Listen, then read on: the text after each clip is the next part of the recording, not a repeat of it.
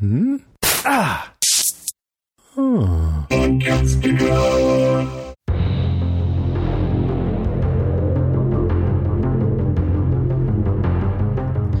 Hey, everybody, I'm Rima. And I'm Peg. And this is Strange Indeed, a podcast dedicated to all things dark and twisty. this week we're covering the Oscar nominated film Promising Young Woman.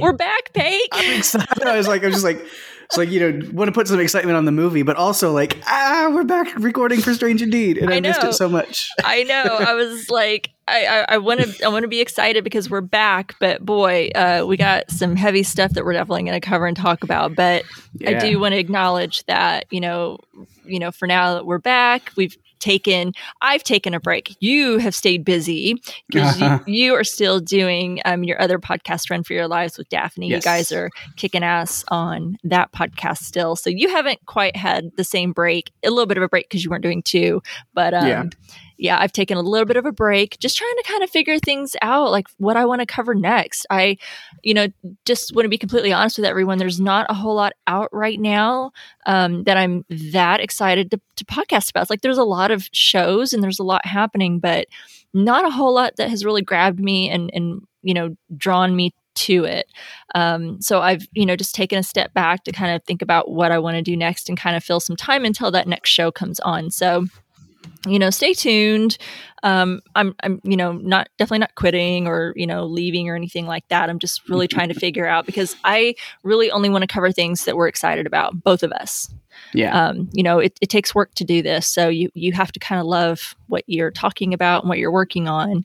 Um, you know, because otherwise it feels like a chore, and I don't want this to feel like a chore or no. not be into it. So, so just to kind of give everyone a little bit of an update, um, you know, kind of where we're at um, with Strange Indeed. Um, so I don't know. We'll see what's coming out. I, I, you know, there's some whispers and rumors about things coming out soon, so we'll see. Um, but in the meantime, I'm really excited to be back. Like I said, and podcasting with you, Peg. Really missed yeah. having you on here full time, um, and I'm really excited to talk to you about this movie. Um, yeah you know, I'll, I'll, I'll just like I said, for full disclosure, um, covering this movie was a little selfish because I want so many people to watch this movie. I'm I was so so excited. I, I, just I have to talk about this movie. I couldn't stop thinking about this movie after I watched it. It just would not leave my brain. I kept thinking about it, and like one day I would not be thinking about it, but then all of a sudden something would pop up in my head from this movie a scene or music or just dialogue or something and it just would not leave my head and i kept talking to my kid about it because i watched it with her. Um, you know we would talk about different um, you know plot or plot points and stuff in the movie and i just couldn't stop thinking about it. I'm like i should just podcast on it. You know this totally fits you know kind of what we would normally cover here on strange indeed. It's it's you know got dark humor it's twisted um and I think there's a really good story there. Um, and I thought if I podcast on it, I can get people to watch it because I've been there trying to get everybody to watch this movie. And I thought this is my way of manipulating everyone into watching it. So just being truthful there. so. Yeah. it works because I was gonna watch it anyway because mm-hmm. I'm just I'm being a big like movie fan. This is something I've done for years. Mm-hmm. Is every year when they release the Oscar nominations, I make a list in my phone like a checklist of everything that has any nominations. So there's like 50 something, you know, movies and shorts and everything that end up on that list. Yeah. And then just within that like month or month and a half that I have before the Oscars happen, I just try to cram in and watch as many of them as I can. So this kind of worked. You texted me like, "What do you think of this?" And I was like, "It's on my watch list anyway. Let's do it." I love that. I love that. We're definitely of the same mind. I, I kind of do the same thing. Um, mm-hmm. I, I, won't say I've watched every single one. If I'm not feeling that awesome about it, I may not watch it, but I do try to watch all the movies that get nominated every year. So yeah, so I love that um, that that you're the same.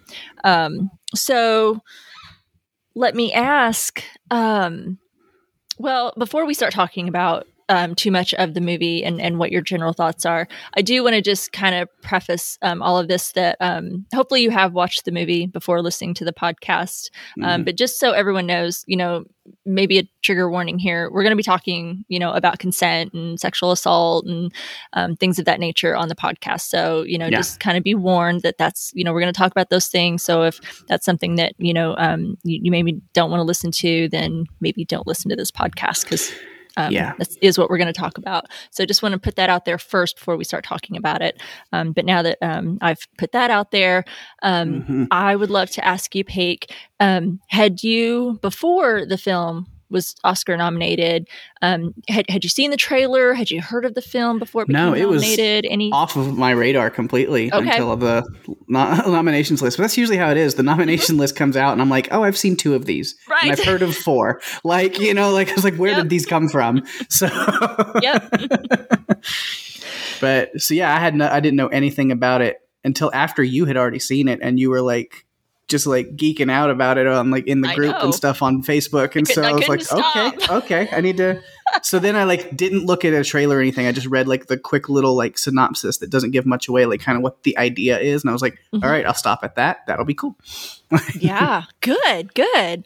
Uh, well, I was curious um, because I, I think, uh, you know, a lot of people like like I said, I, I, watched it with my daughter, and she hadn't heard of it until uh, you know it kind of start. We we're we're big awards nerds in the house. You know, Grammys, um, Emmys, you know, Golden Globes, Oscars. You know, we're we love the award season, and um, so we start paying attention. You know, if we haven't heard of anything, usually by then, once it starts popping up and getting nominated for awards or even winning those awards, it's kind of like, oh, what's that about? But I remember last year uh, 2020 when uh, it was uh, being, um, I think, shown at Sundance. It had caught my mm-hmm. attention because I do kind of pay attention a little bit about what's going on at Sundance, and you hear, you know, a little bit out in the movie world about it. And I remember seeing the trailer for it then, and the trailer doesn't give a lot away. It's, in fact, I think a little bit um, deceptive, which I'm going to talk about. But you know, I heard about it then, and I mm-hmm. was really intrigued. Didn't really know what it was about, but just from the trailer, it kind of grabbed my attention. Uh, so so yeah, then when you know I was hearing more about it and it was starting to get rec- recognized and nominated, I was like, oh well, yeah, this must be a really good movie then, or you know something that's is probably worth watching. And then yeah, I watched it and it was like bam, you know, in your face. so so anyway, what are like your general thoughts. We're going to go into we actually do have a top yeah. 5. We we normally just do discussions for movies, but I thought I don't know, I think we could do a top 5 out of this one. Um, there's probably a lot to talk about, but what were your just general overall thoughts about the movie? Um, I really liked it. I was I really enjoyed it. It was it kept me, you know, it was one of those good like movies that keeps you on edge. But I've noticed even like the like Oscar nominated movies, that's why they get nominated, is even the ones that are just like straight like dramas that are actually like you read the synopsis whatever and you're like that sounds like the most boring thing ever mm-hmm. like i'll just use like mank as an example because that's sure. getting a lot of i watched it and it's like all in black and white and it's literally just a movie about like a person who's writing the screenplay for a movie mm-hmm. but like it they, it just has that way of like like really like bringing you in to where like even like the most simple things you're like sitting there like ooh what's going to happen next mm-hmm. and so this definitely had that formula which is why i'm sure it's getting all this recognition but like beyond that then i was just like but for like for a good reason because there's like there's a lot of like social like awareness in this movie and there's a lot of you know really good like commentary on those things yes. while also being very tongue-in-cheek and kind of like like dark humor about it and so yeah, it was just like got to the point with which we'll talk about later because like that's one of my points mm-hmm. is you know you kind of get to this like big climax in the movie and I'm like literally like I have to know how this is gonna go. Yes, yes, absolutely. That's great. That's great. I I love that enthusiasm um, and that attitude. Um, you know, I, I feel like this was a film that when I watched it, it made me so uncomfortable, angry, and sad all at the same mm-hmm. time mm-hmm. while also still being very satisfying. So oh, yeah. that opening scene mm-hmm. was literally yeah. I'm sitting there. I was like, how like you said, like, like that anger, like because I'm like sitting there, like rolling my eyes, like, oh my god, this fucking guy. like I was like, are you kidding me? Like, yeah. and I was just like, uh like it does. It just like just it makes you angry. Yeah, like you said, it's just like, Yeah. oh my god, how does she deal with this? Yeah, I have so many thoughts, and uh, I, I'm not sure. Like, I have notes, I have my talking points, but I don't know. I could totally go off the rails here and go in a rant. I don't know what's going to happen while I talk about this. This movie, um, it just triggered so many emotions and feelings, um, that I, I don't quite know what to expect. So let me apologize in advance, Peg, for what might happen during this podcast. Anyway, Uh, I've um, got some stuff in my notes that can be kind of like where I'm like, yep, I'm gonna go in. So Yeah, I, I think we're just going to go there. So I, I'm so excited, like I said, to be podcasting with you again. I'm so excited to jump into this movie and talk about it and be able. Maybe this will be a little bit cathartic for me, maybe to try and get some of this out because, like I said, I have to talk about it, and I feel like it's it's going to be um, uh, just just good to get this out there. Uh, so, with that being said, what is your number five? uh, my number five, I'm gonna stay very, very surface Okay. because, like you know, I'm gonna go into you know without diving into the story first was just the cast itself. Yeah. I wanted to Mhm. I wanted to take a little bit to to like geek out about that because Mhm. it's really cool. Please do. Because like you know, again, I hadn't really looked into it too much. Like I'd seen like some of the people that were in it that I'm a big like fan of, but like well, I say that like one person. Like I'm a huge Bo Burnham fan, so I Mhm. knew he was in it, but that was about it.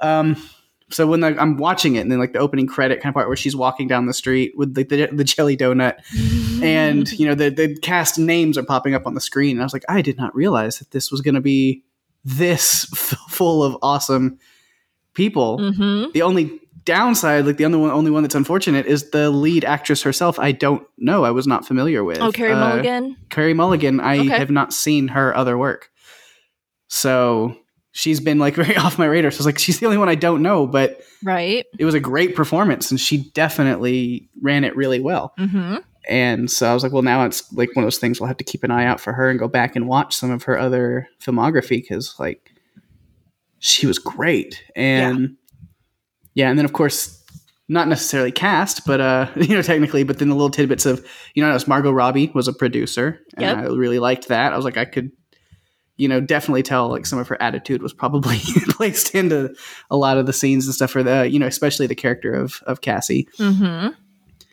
and then the the director herself, Emerald Fennell, Fennell, because I think it's really cool. This is her debut film as a director. She had Yes. never directed a full a full length film. She had like directed like a short before this, and that's it. hmm And so I think it's incredible to come out with a debut film this strong and be nominated for all of these things. I think because I, I have that movie watch list and I have what they're down like yeah ended up being nominated for you know best picture best director so she's already got directing nomination as well the best actress uh, original screenplay and editing so that's really cool Oh yeah. but yeah getting into some more of the cast uh, laverne cox i absolutely love her Yeah. Orange is the New Black Man. Yes. She was so good I was like, she's rocking that septum piercing in this movie too. she plays Gail, the uh, the coffee shop owner. For those who don't know who she is, and yeah, uh, she's awesome. And then you know Bo Burnham as Ryan, which I have a lot to say about him later. Um, I'm sure we do.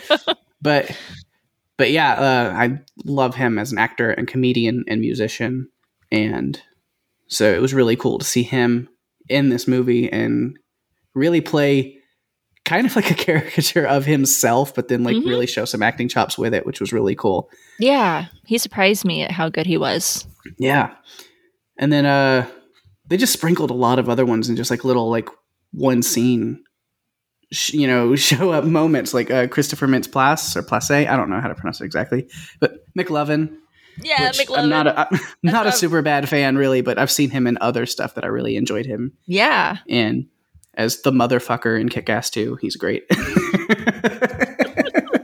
but uh yeah, no, he's a lot of fun. And then uh, Cassie's parents, Jennifer Coolidge and Clancy Brown. Oh my gosh. I think I'm- that's such a fun And it, and it took me a moment. I don't know if it was the the color of her hair. I'm so used to seeing Jennifer Coolidge as a blonde that Yeah. it took me a minute. I was like, oh my gosh, that's Jennifer Coolidge. So Yeah. that took me a minute. But oh my gosh, I'm a huge Clancy Brown fan. So to see Clancy Brown, I was like, oh my god, that's her dad. Yeah. That was great. Yeah. It was, it was interesting. Like that would have been like casting you wouldn't really think to put them two together as like the like straight character, like parents to mm-hmm. somebody, but it worked. It worked, so well. didn't it? Yeah, it worked. And then I'm a big fan of Netflix's Glow, which means I'm just going to be eternally upset and mad at Netflix for that forever for canceling it between seasons without any kind of, you know, wrapping it up at all. Mm-hmm. But you know, two great cast members from there: Alison Brie, which she's also done so many other things like Community and Horse Girl and other stuff that I've seen recently. Mm-hmm. But then uh, Chris Lowell is also from Glow. He plays Bash in Glow, and he was Al Monroe, the right the guy, the uh, kind of main protagonist, I guess, or antagonist. Um, right. If you, yeah, and then Connie Britton as Dean Walker. Just the one scene, but mm-hmm. she's great. Oh, love Connie Britton. And then the last Taylor. one that I and yeah, there's I'm, I'm, sure there's a plenty like other ones that I'm not mentioning, but like because Adam Brody was in it, mm-hmm. and but I think the other the last one that I really want to shine some light on was Molly Shannon. She had the one quick little scene that had so much of an impact on Cassie's character, though, as yeah. Nina's mom, as they're sitting there and talking about, you know, she kind of gives her the speech of like, you need to move on and let go, not just for you, but for us and for Nina and for, and it, it really kind of turned her around up until the big, you know, kind of climax where things happen that turn her back on her mission. But, but I loved that scene because Molly Shannon, as hilarious as she is, is mm-hmm. also really great at pulling at your heartstrings and uh, heartstrings in dramatic roles as well. Yeah. Yeah. She was really great. Yeah. It was so, yeah. a great sprinkling of cast, like you said. You know, lots of, you know, big names, you know, and it could have just been one scene that they were in, but they made such an impact, you know, in in mm-hmm. however short of a time that they were, you know, in those scenes or how, you know, whatever lines that they had, you know, I thought was just really well done, you know, all around. I'm glad glad that you you know noticed that and picked up on it. Um, that's actually i'll just switch that around. That's actually my number two uh, was casting. oh, cool. so i'll just you know kind of chime into what you said and i'll switch my numbers around um, and add to it. You know what was great about some of that casting so you mentioned i love adam brody. He will forever be my seth cohen from the oc i don't care how how i don't care. I'm i'm i know i'm too old for that show. I don't care. I watch young adult shows whatever. Um, i admit to it but i i love the oc and i love adam brody from then when he was in the oc so to get him in this opening scene and i mean this was i feel like a collective cringe moment this cl- this opening yeah. scene with with our my beloved seth cohen or jerry as he is in this film mm-hmm. you know um you know he was cast in this role and other guys cast like Bo Burnham, um, Chris, Chris, Lewis, who you said you know him from Glow, and I'm I didn't yeah. watch that, and I don't know what his character was like, but I remember him, you know, playing a character in Private Practice who mm-hmm. was a mm-hmm. nice guy, and yeah, I, I, you know, the casting that they did for these um, characters was on purpose, you know, to have yeah. these archetypal um, I'm not saying that right, nice guys in these predatory type roles. You know, mm-hmm. we have that opening scene where we've got Jerry and all of his friends, you know, you know, straight out of the gate, the first line in the movie is "fuck her," you know. Yeah. As they're all talking about, like it sounds like from the conversation, a female coworker. Um, yeah. And then they notice, you know, Cassie, you know, over there sitting there um, off to the side, and they start commenting about her, and they're like, "Oh man, we're her friends. You know, she's not safe with you know the kind of guys in this club." And I'm like, "What? Like you guys? You guys are the guys in this club, you know?" and then in the same breath as they they say that or they act like concerned for her and about her safety and that you know she's vulnerable but then in that same breath they start talking about how hot she is and then yeah. about how challenging it would be to pick her up and you know adam brody you know goes over to her and i'm thinking you're going to be my nice guy right you're going to be yeah. you're going to be the one guy that's not going to do what i think you're going to do and it was a great bait and switch because his two friends were like being real like chauvinistic pigs about it and, and then like you wasn't. he wasn't chiming in yeah you see him like kind of being like no let's not talk like that and let's not and then he goes over there to make sure she's okay and so then you see as it starts turning and he is going that route and you're just like oh my god that's what i was talking about earlier like my eyes are rolling back like oh, I had faith in you, but fuck this guy now. I know. I was like, oh, Adam Brody, you failed me. I, I know I even said it out loud whenever I was watching it with my daughter. I was like, oh, I was like, no, Adam, no.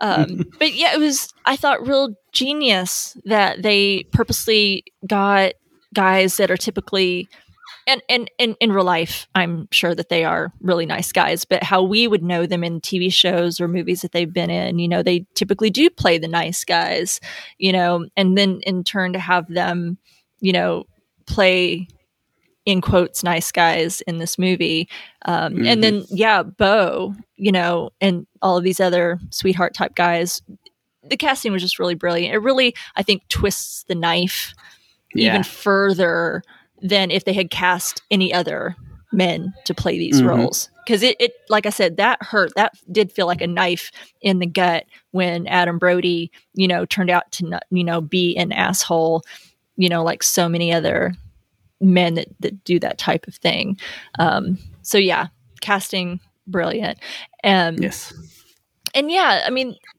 they all think a lot of these men that she confronts and that she deceives you know, um, in in what she does when she you know pretends that she's drunk and they they take her home or they take advantage of her. You know, everyone in this movie thinks that they're a good person. You know, mm-hmm. and it's you know they're shocked you know when you tell them that they're not or they realize that they're not. And yeah. you know all of these guys would say and did say i'm not that guy. Or you know tell tell you how much of a nice guy that they are. And it's not that they're lying.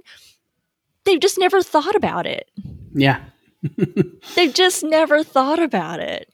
Um you know and and it was uh, so hard to watch. And i feel like i've even I've witnessed it a hundred times. I've had it done to me so many times. You know, you've got this guy is a good guy. Well, we've got a connection. And when she, like said McLovin, because I, I don't really know mm-hmm. his name that well, that's how I know him.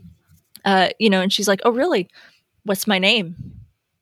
Yeah. what are my hobbies? You know, and yeah, what, what connection are you talking about? Yeah, what connection is that exactly? So his character, yeah, it's because yeah, you say like they, they don't know. Like it's not like they know that they're these like misogynistic assholes who are taking advantage of somebody. It's like they're oblivious, but they're still doing it because mm-hmm. he's even giving her this speech about how oh you don't need to wear all that makeup because it's just a you know patriarchal concept to to make women feel inferior and blah blah and he's uh-huh. going on this like f- feminist sounding rant but then yet here he is like assaulting her Co- and poking her up yeah like she's already uh, you know, supposed to be drunk. We know she's not, mm-hmm. but you know, for he believes her to be completely inebriated, you know, yeah. getting ready to be sick, passing out on his couch, and he's, you know, trying to get her to snort some coke, and she's like, no, no, no, no, you know, she's he's trying to get her to do it, pretty much sticking the the thing right up her nose, and when she mm-hmm. still doesn't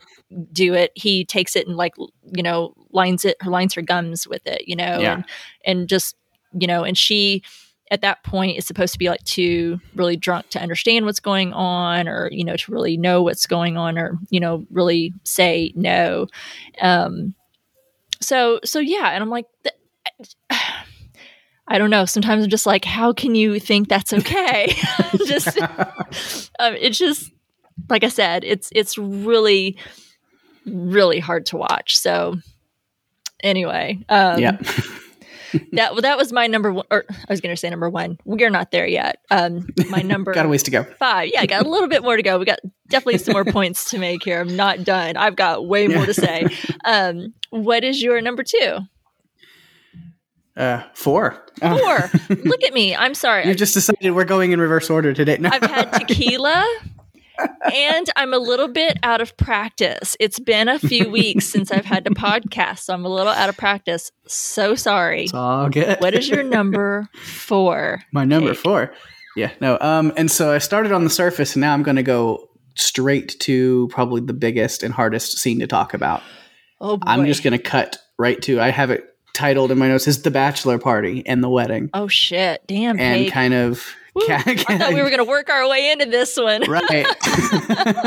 Figure might as well right. just jump in and get it over with. I was Ooh, rip that band-aid yeah, right off. yeah, it's let's because that's it. this is kind of that climax I was talking about earlier of that I was so invested at this point is whenever she realizes Ryan was involved with all this stuff and he hasn't said anything and and you see that kind of twist in her where she, you know, blackmails him in a way, getting the location of the bachelor party where this cabin is. Mm-hmm. And then she's headed there and she's got this plan. And then I was like, shit's about to go down. And I have to know. Cause like you've seen her character and you know that like she's willing to throw herself into dangerous situations, mm-hmm. but you're not really fully sure what she's capable of exactly. Uh huh like how far will she go and so you're not i had no idea i was like i don't know what her plan is but i have to know. I want to know. Yes. We want to see how she's going to finally confront al you know? Yeah. Mm-hmm. and which the music in that scene that like ominous like violin cover of toxic yes. i was like just enthralled with that. I was like this sounds so cool. I, I, I knew, I knew you would love it. I knew you would love yeah. it. Yeah.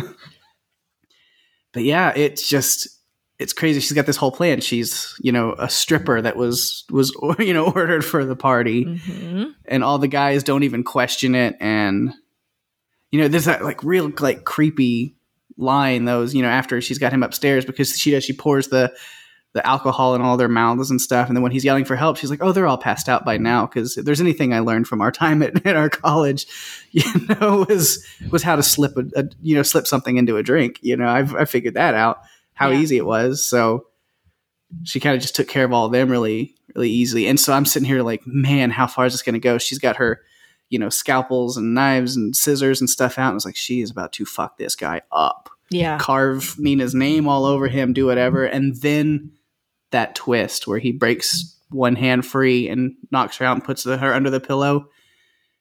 I just jaw dropped mm-hmm. the whole time and just silence. Not just me, the movie. They yeah, cut the, the music. They yeah. cut. It was just silent, other than the sounds of him like crying and her fighting and whimpering, and then that's it. it so and it was it was rough because it lasted two and a half minutes. It did on purpose. Mm-hmm. Um, I, I was reading that uh, Emerald Fennell's the the director, her father in law is a retired police officer, and so she went to him and was asking him different questions. She asked him like, "What's like the average time of like if you smother somebody with a pillow? How long does it take to kill them?" And he had given her the answer of two and a half minutes, and so she made the purposeful choice of going, "Okay, then we're going to shoot this scene uncut." For exactly two and a half minutes, and just make people be uncomfortable and sit through that whole thing. Yeah and damn, did it have an impact. Good. Yes. Yeah. Yeah. That was a rough it one. Was, yeah. And I was just like so trying to figure out after that point because I was like, does she get out? How does she? And then I like halfway through that, I realized I was like, no, she's not going to make it out of this. Like that's what they're trying to do is just flip everything on us right here at the end. And they did indeed. Mm-hmm. I didn't expect it to go that way at all. Um, and to be honest, I I thought, you know, like I said, I watched it with my daughter, and she's sitting there with me. She had already seen it. So yeah. she had already watched it once and she's like, and I was trying to get her to watch it at first, but she, we were going to watch it together for the first time. It, the timing didn't work out. Uh, she went back to her place and watched it. And she's like, "Oh my god, mom, I watched it. We got to watch it together." And I'm like, "Okay." So she'd already watched it. She knew what was going to happen. She's sitting there like watching me. She's like watching the movie, watching uh. me, watching uh-huh. for my reaction. And to be honest with you, during that scene, I mean, it was horrific and it was hard yeah. to watch.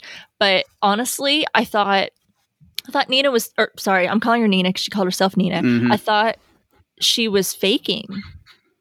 Like I thought that uh-huh. she, because the way that she had been deceiving everyone throughout the whole film like she kept deceiving these men into thinking that she was drunk and inebriated and then she would like wake up and be sober and like you know yeah. bawl them out for what they were doing i thought that she was trying to scare the shit out of him.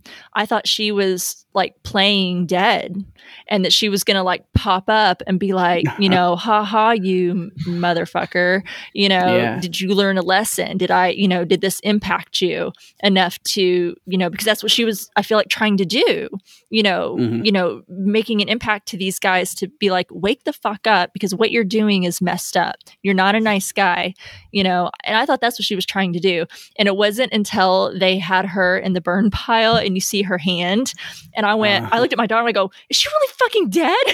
she goes, Uh huh. And I go, What the fuck? Yeah. so it completely, I didn't know until the burn pile that I was like, oh my gosh, she's really fucking dead. Cause I, I was literally waiting for her to pop up out of that pillow and be like, yeah. got you, motherfucker.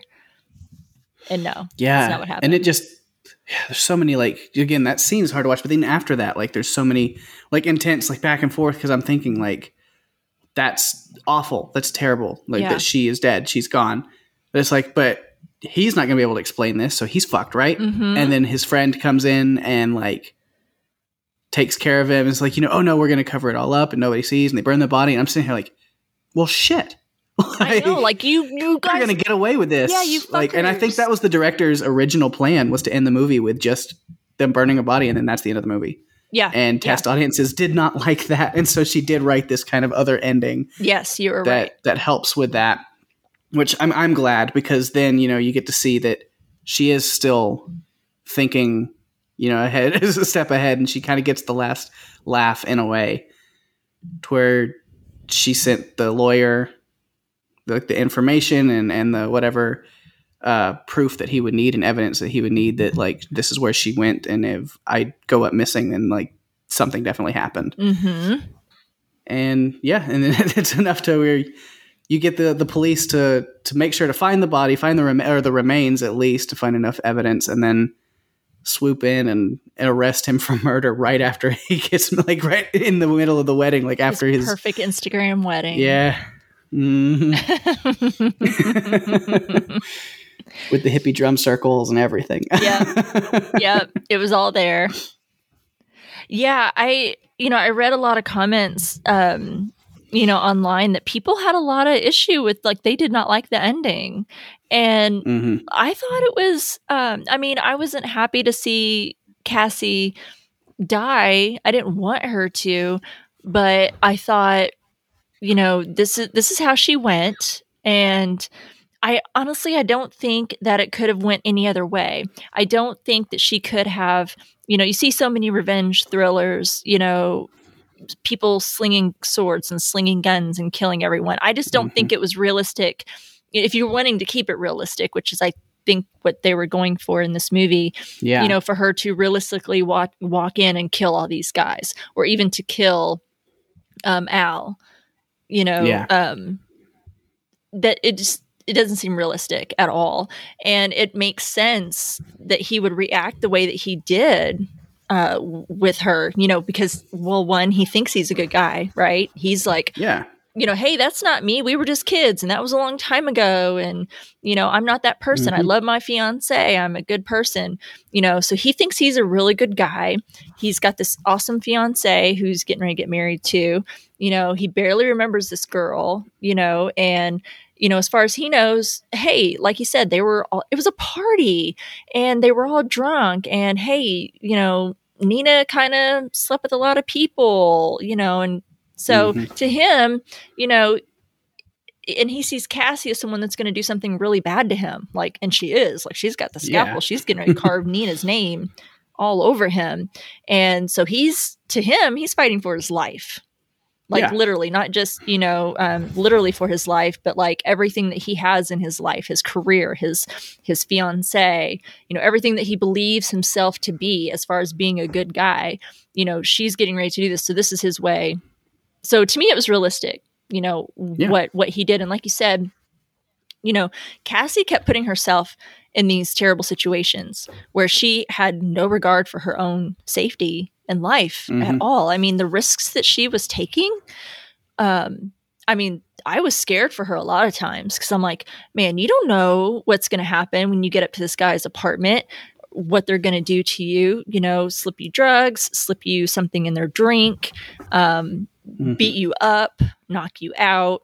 I mean, yeah, these, and I, I really, this is just sad the world that we live in that that's where my mind goes because that is realistically what happens you know to, to yeah. women so i was like really scared for her in all of these situations but and she was really careful i mean she was meticulous she planned I don't think that she went to that cabin really intending to die because I thought about that. I, I, you know, I was having conversation with my conversation with my daughter about that. I was like, like, do you think that was a suicide mission? And she's like, I don't know. And, you know, we kind of talked about it, and I don't know that she went there with the intent to die, but I think that she knew that something could happen. Like, you don't just walk yeah. up into a cabin in the middle of nowhere with a bunch of drunken guys, um, and and not think that something bad might come of that and clearly yeah. she knew that something might happen because she had this whole backup plan that, that you talked about. Um, so she was definitely thinking that this was worth a risk to her. She had taken lots of risks. She thought this mission that she was on that this was worth that risk and she died for her cause yeah. you know? Um, but yeah i i do think that um, it was kind of poetic that you know, she had this contingency plan that should something happen, she would in turn, you know, have all of this happen at Al's wedding. Like she hated this guy so much. She totally ruined this whole day, you know, for him. Yeah. You know, so I, I, I think that Cassie had, had this dark humor about her, that this is, you know, kind of how she had planned it out to be, you know, and that's for how sure. it ended up working out. So I, I love, you know, I, I mean, it was kind of a bittersweet kind of ending for me. Um, but I think that you know the point of it is that you know this is this is like literally the point. You know, um, nothing happened to the man, and she got murdered. Blah blah blah. That's that's kind of the point. You're supposed to be upset because that's literally yeah. the reality of society right now. You're meant to feel frustrated. So if that's mm-hmm. like how you're feeling about it, that's to me kind of the point. Um, yeah. So that's kind of my thoughts on the ending and what happened. So I figured, yeah, because I didn't know if you had it later. Because you said, I was like, you know what, like, might as well jump into it and get that kind of I'm okay conversation it. going because it's gonna, you know, like. Uh, well, it was my number one, but you know, um, mm-hmm. sometimes it's fun to switch things around like that because you know you want to talk about what you're really excited about and what you're passionate about. And if you have a really strong point about something, it doesn't have to be you don't have to like save it for your number one. Um, that's just kind of mm-hmm. where mine landed. Um, but i liked it. I thought it was great um, to a point anyway. Yeah. That's great. That was a great great number two. I like that you just went for it. Um, well that I'll just count that as my number four as well. What was your number three? Well, hopefully, I'm not stealing all yours in different orders and no, just let I'm, me run it. But hey, no, I'm okay with it because I mean, I'm, I'm going to talk uh-huh. about it. I'm going to either talk yeah. about it now or I'm going to talk about it later. But it makes sense to do it when you're talking about it. So yeah, perfect. Let's do it. Yeah. So my number three, I have as Cassie's initial personal mission, not the one because like I, I, spread it out. So I, this my you know my number two here. Spoiler for that is then the like I call it like her like her marks which is kind of backwards because she actually has the marks in the notebook, and that's mm-hmm. not what I'm talking about. Because the marks are like the ones where they have like the big marks on the screen, like the main ones that were tied to Nina directly. Right. But then the first one is just her like personal mission that really doesn't have an end game, and that was her going to these bars every week and just kind of her scared straight scared straight program on these douchebags. Mm-hmm. And that was kind of just a plan that like she just had in place as kind of her own little vigilante justice for what had happened for people who were not, you know, actually involved in that big situation with Nina. Yeah. And so that's just kind of her plan. She just baits and confronts these creepy scumbag scumbags. You know, she's you know, and at first I thought it was more serial killery. Like I'm thinking, like, oh, and then she killed the guy, and they play all play off of with that with like the jelly the jelly donut. donut. You think like, oh, she's covered in blood. Like blood. yeah. yeah. I loved it. I thought that was genius. Yeah. Yeah, but you see, it is more like she just she sobers up and she's able to kind of just put the fear of God into them, mm-hmm. you know, mm-hmm. just to show them like here's what you're doing, and you know that you're doing it, and you realize what you're doing, and so yeah, it was it was, it was crazy. But then yes, yeah, so we, have talked about some of them, like you know Adam Brody's character Jerry, because I was just like again like just rolling my eyes because I'm like seriously, I was like you seemed like the responsible, not shitty one and then I'm like watching that whole thing. I was like, the rideshare thing was kind of iffy, but I'm like, okay, I, you know, you have like this other like Uber driver, so like, sort of acceptable. Like maybe not the best idea, but if you have good intentions, it's okay. I'll let it. You know, it's like Mhm. I, I get it.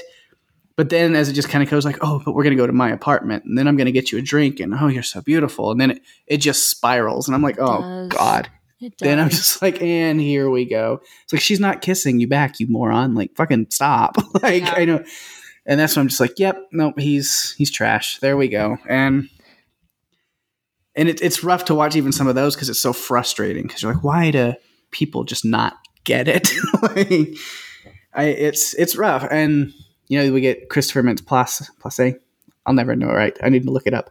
But uh McLovin. McLovin. I know. I Uh, was going to call, keep calling him that because I can't pronounce his name either. Yeah, because his it, Neil Neil was his character's Okay, name. yeah. Yeah, he's uh yeah, just the, the cocaine douchebag as I call it. Also, like he was kind of almost funny. His level of awkward creepiness because he's doing these little like, kisses on her nose and Mhm. the weird. And I'm just like, dude, you are pathetic. like, what is? It's like what a weirdo. And then, but she popped him, gave him this good talking to, and and then left him. And it's like, what if one of these guys doesn't want to let you leave after you know if he's so mad after what you've done? Like Exactly. it's like we talked about. Like it's she kept putting herself in these positions. You don't know what's going to happen. yeah. When you get up there. Yeah. Yeah. And then one thing I really wanted to talk about those because you see after you know she goes back and she's got that notebook with these check marks and there was three different colors to the check marks. So if I have one complaint is that we never knew what that was about because I was really intrigued by that because like okay some of them were black some are red and then some are blue and I was like each one has to stand for a different thing Yeah. And like okay this guy was actually like okay or this guy was totally like awful or this guy like learned his lesson like I don't know what each one could have stood for Yeah. Um, so the different colored ink is something Carey Mulligan is betw- said is between her and the director Emerald. Hmm. So there is some meaning to it, but we don't get to know what it is. I've seen some theories out there. I don't know that I, you know, believe any of them, or, or I don't know what's right because we don't know. They're not telling us. Yeah. But apparently there is meaning to it. So Yeah. Mhm. All right. And then let's say I think, you know, this like vendetta that she's got herself on with this one, it affects that relationship that she has with Ryan before she even knows anything about him and his like personal involvement and stuff. But like when he seems like the really like perfect nice guy.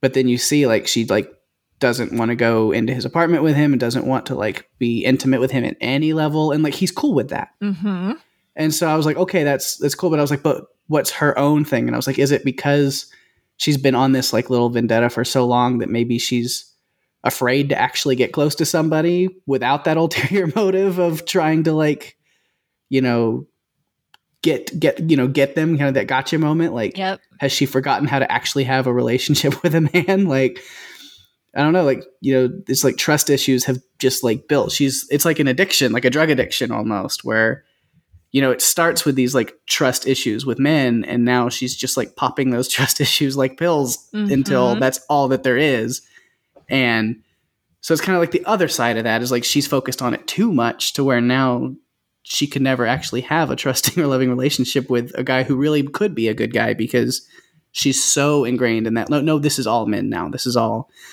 you know that's kind of what i took from Kind it and it's but i don't blame her Yeah, it's like, all that she has seen. I think she keeps waiting Yeah. to come across somebody who's not an asshole when she goes out. I don't I don't know like I said, I don't know what the different ink symbolizes at all. Um, I, I couldn't really make that connection. So I don't know if she has encountered. You know, we only see what we've seen. And I think that in this journey, the seven year journey from, you know, what happened to Nina and where Cassie is at now, you know, we're only seeing this very small part of her life and what has happened. Mhm.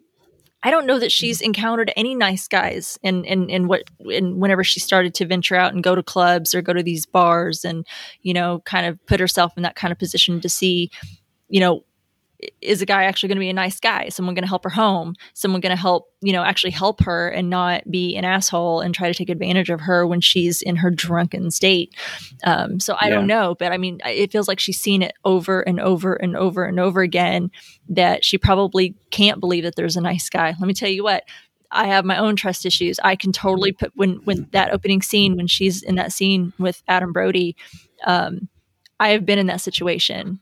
And I think that many women have either been in that situation, know someone that's been in that situation, know a guy that's been that person, um, either mm-hmm. Al or Jerry or McLovin or even Ryan. You know, I feel yeah. like we all either know them um, or have encountered them or has had something like that happen to them. Um, that's why this th- there was some hard things to watch because it it really triggered a lot of things for me. I've been that person, um, and and so yeah, it was hard. So she probably does have like some serious trust issues. Um, yeah. about that. So as soon as he invites her to his apartment, you know, she's just like, "Wow, okay, yeah, yeah." You can see like immediately, like it really takes her mm-hmm. for a shock. She's like, "Oh, fuck!" Like really like and i thought things were going so well but then what i did like and i've got again you know a lot more to talk about ryan but mm-hmm. i did like in that moment though that he's like oh oh shit. I just strung this on you. You don't have to say yes. This is okay. I am sorry. And i was like you know like clap like bravo. Like okay good job dude. Like that's the yeah. way you handle that. Yeah exactly. Like, he, he said i'm sorry. I, I think i must have misread mm-hmm. you know? Mm-hmm. and I, I feel like that's fair you know, in, yeah. in what he said in that moment. I, am not hmm, not letting him off the hook by any means. No, no. um, because I do think that he he really thought that he was a good guy, and I I think for a, a while during until the end, you know, we that he was or yeah. he thought he was. We thought he was, and that's what makes yeah. it so great. At, yeah, at that moment of that scene in the movie, I was fully on board. I was on board. I was, I was like, "Yay, oh, that makes sense." We've all kind of thought maybe we read a signal and was like, "Oh shit, sorry. Yeah. I'm I'm I'm so sorry that if you know I crossed a line or said something I shouldn't have or whatever," and then you back off and you give that person that space yeah. or, or whatever. I feel like so if somebody's like sober or at least you know in a space where they know you know where they can, can consent to whatever mm-hmm. i don't there's nothing wrong with saying hey you want to come by my place right. as long as you know that there's a line and no means no and that's exactly. you know yep. Yep. Yeah. Um I I don't know that I have Cassie figured out either. She's actually um m- you know my number 3.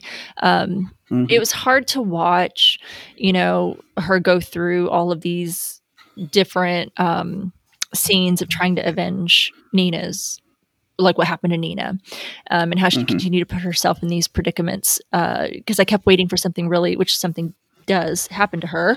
Um, but I kept thinking something really bad is going to happen. And, you know, this is something that, and I know that Cassie herself was not the rape victim, her friend Nina was, but, mm-hmm. you know, mm-hmm. Nina was raped and she's avenging her.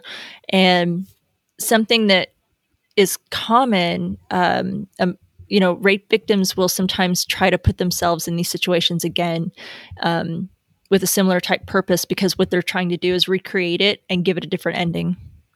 Mm. And you know, kind of erase kind of, of what happened in their mind. And, you know, she's trying to avenge her friend's crime by pretending to be this defenseless target um, and put herself in those situations. And, um, you know it's, it's like a counterphobia i think is what they call it you know um, you know hmm. trying to trying to do that when but you know when you fraternize with bad people bad things happen which is ultimately what happened to cassie you know she got herself one last time in a bad situation with bad people and something bad did happen to her um, but i liked that the movie didn't just go after the men in this yeah. In all of this, they went after female characters too, you know, mm-hmm. like Madison. Um, and then you mentioned, um, you know, the dean. Um, yeah. You know, it wasn't until they were affected by what Cassie did that they actually were remorseful or tried mm-hmm. to make up for what they did um, for however they were involved in Nina's rape. And um, suicide. And I know that isn't um, called out, like it was never said really what happened to Nina, but I mean, I feel like you yeah. can kind of deduce, you know, what mm-hmm. happened. You know, she she was raped, um, reports it, no one believes her. Um, she accuses Al.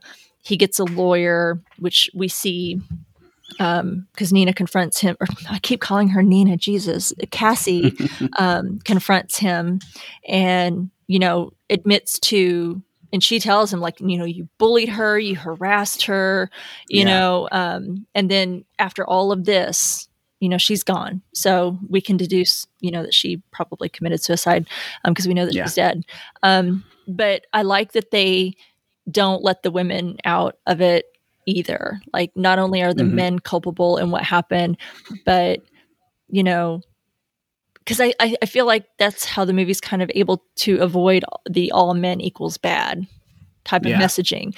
Um, women are often complicit in upholding rape culture as well, and mm-hmm. I think that's what they demonstrated really well in this movie. And I yeah I liked that that you know this it wasn't just this one sided thing. Um, it's not just like yeah. all men in quotes here you know, you have Madison who was very much like we, you know, Nina confided in you and told you, and you didn't believe her. Mm-hmm. You didn't mm-hmm. believe me when I said this happened and happened because oh, you know, you know those guys, and oh, you know, they wouldn't do that, and you know, whatever. And so that was her kind of fault in that. And then the the the dean, her big fault there was like, you know, this this was brought to you. This accusation was brought to you. The evidence was brought to you. The witnesses were brought to you, but you didn't want to tarnish the school's image and name, and so you pushed it under the rug just like you've done. And then she even the the, the dean even then goes like, we get accusations like this all the time. It's like, well, that's a big red flag right there. Like, maybe you should have been doing something about it so that stops happening. Well, and that's kind of the whole freaking point of this movie mm-hmm. where people,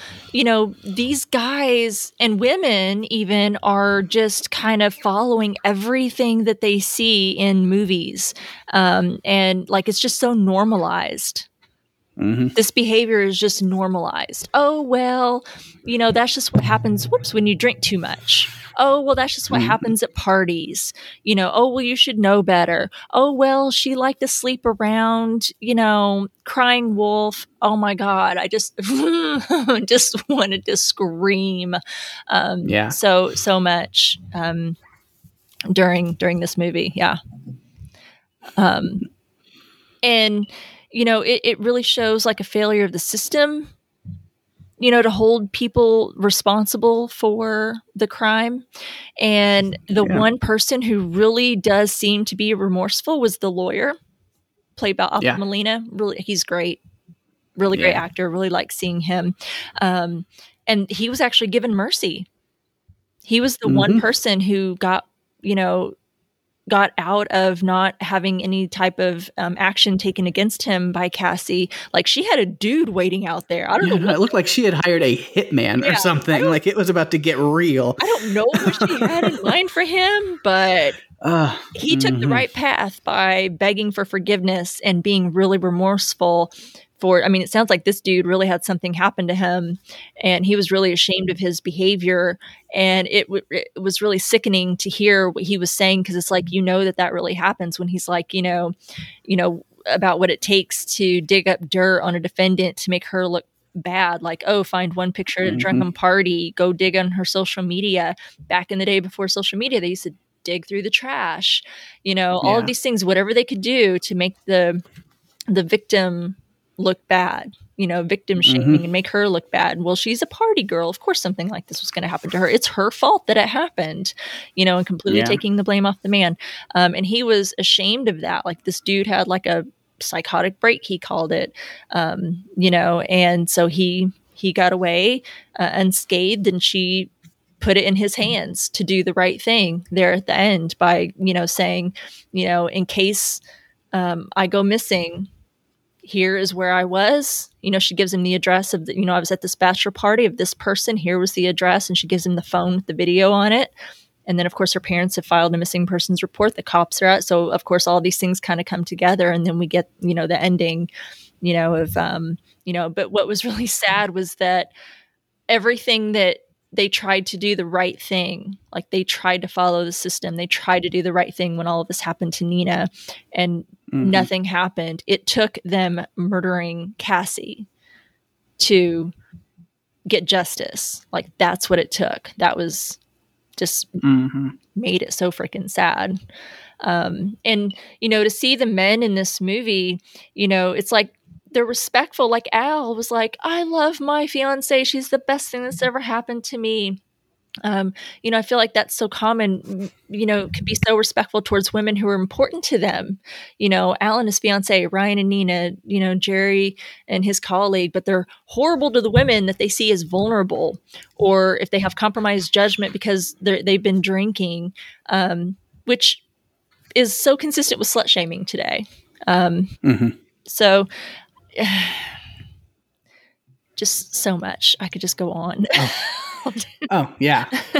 I mean, because that kind of goes into my next point. My next, you know, my number two is kind of those please. personal marks, and that's you know, because I'll go ahead and say, you know, talking about that system and everything, because the title of this movie itself is a direct reference to the situation with rapist Brock Turner. And anytime I mention the name of rapist Brock Turner, I always make sure to give him the surname of rapist Brock Turner because he is trying so hard and everything and the system has tried so hard to take that away from his record and so that's what I do because with rapist Brock Turner you know uh, his situation is he did he he sexually assaulted a young woman mm-hmm. who was like blackout drunk could not consent could not you know defend herself or anything but because he was a star athlete and an exact quote, promising young man, that they sentenced him six months and he served three of them. And you know, yes, he has to re- he had to register as a sex offender for the rest of his life, but that's it. In the grand scheme of things, it's a slap on the wrist. It's nothing. Mm-hmm. And so that I th- that's the direct reasoning. You know, when I see the name of this movie and then realize what it was all about, I was like, ah, yes, directly what they're referencing there is when the dean is sitting there talking because I know I've heard that same verbiage in the in that case and mm-hmm. so many other cases. Well, should I really ruin this young man's life over this one mm-hmm. little incident? And I'm like, oh my god, what about exactly Nina? What about this girl in this case? That girl in this case, her life is ruined. This has traumatized yes. her. She has to live with that. Um, you know, it's okay to give the man the benefit of the doubt, but or woman, there can be women that you know sexually assault um, or abuse. I'm not going to blanket it all on on men, but it just seems to be that's consistent of what we normally see. Um, mm-hmm. You know, what about them? What about the victims? They have to live with what happened to them for the rest of their lives, but you know, oh, let's let the guy have the benefit of the doubt. Yeah. Yeah, it's disgusting. That, that, that, that case was so sickening. Oh, absolutely. And so that's what I say with with with Dean Walker. Yeah, you, you mentioned that is because in my notes I have that I was just like, you know, oh, you know, she was sexually assaulted by the the young guy with the bright future, and the mm-hmm. school completely overlooked it due to their image and the, you know, but do we want to ruin his career and his future and this? And that's why I said sound familiar. and I was like, that's uh that's that case. Like right there, staring you in the face. And but man, uh the way that the Cassie, the main point on that is like going after these things, because I think what it was was this mission started when she was talking with Ryan and he mentioned that he still keeps in touch with all of these people because the name Al Monroe came up and yeah. something like oh clicked yeah, in her. Face, yeah. And so I think that was the thing that kind of set her on this mission of like, okay, these people I have connection to now. And it, because he mentioned, you know, that Madison was still friends with all of them and keeps in touch with them all on on Facebook or Friender, I think is what it was on the in the movie.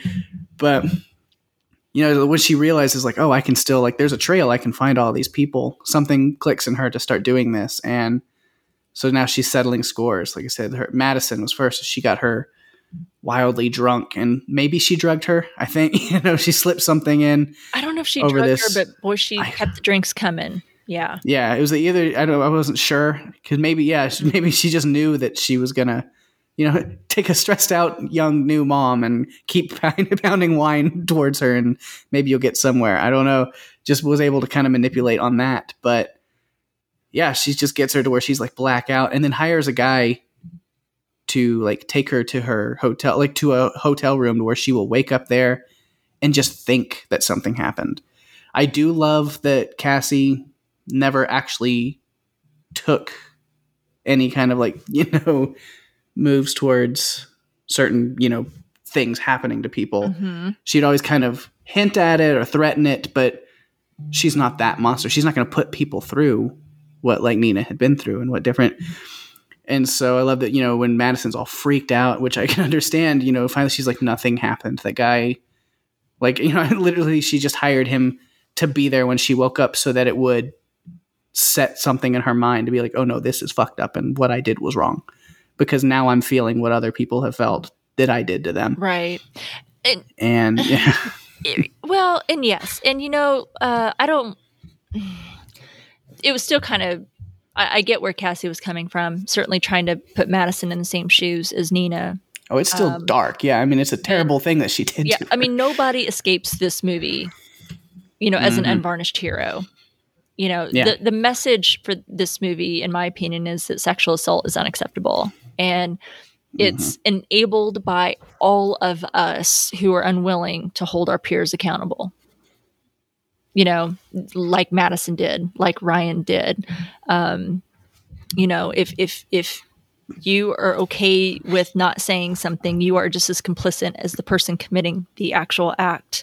Um, so, you know, Nina, Yeah. you know, is not exactly a hero in this movie. She does some not okay things, you know, in this film. well yeah I mean, she know. literally kidnapped a high school Yeah. age girl even though she didn't literally drop her off in some boy's dorm room with vodka Yeah. in the room, some underage girl, she still, yeah, kind of like kidnapped that girl and premeditated planning and manipulation to get this girl and and doing what she did to Madison, you know, even though nothing happened to Madison, she allowed Madison for some time to continuously believe that. You know, Madison kept calling her and calling her and calling her, um, you know, until and it wasn't until.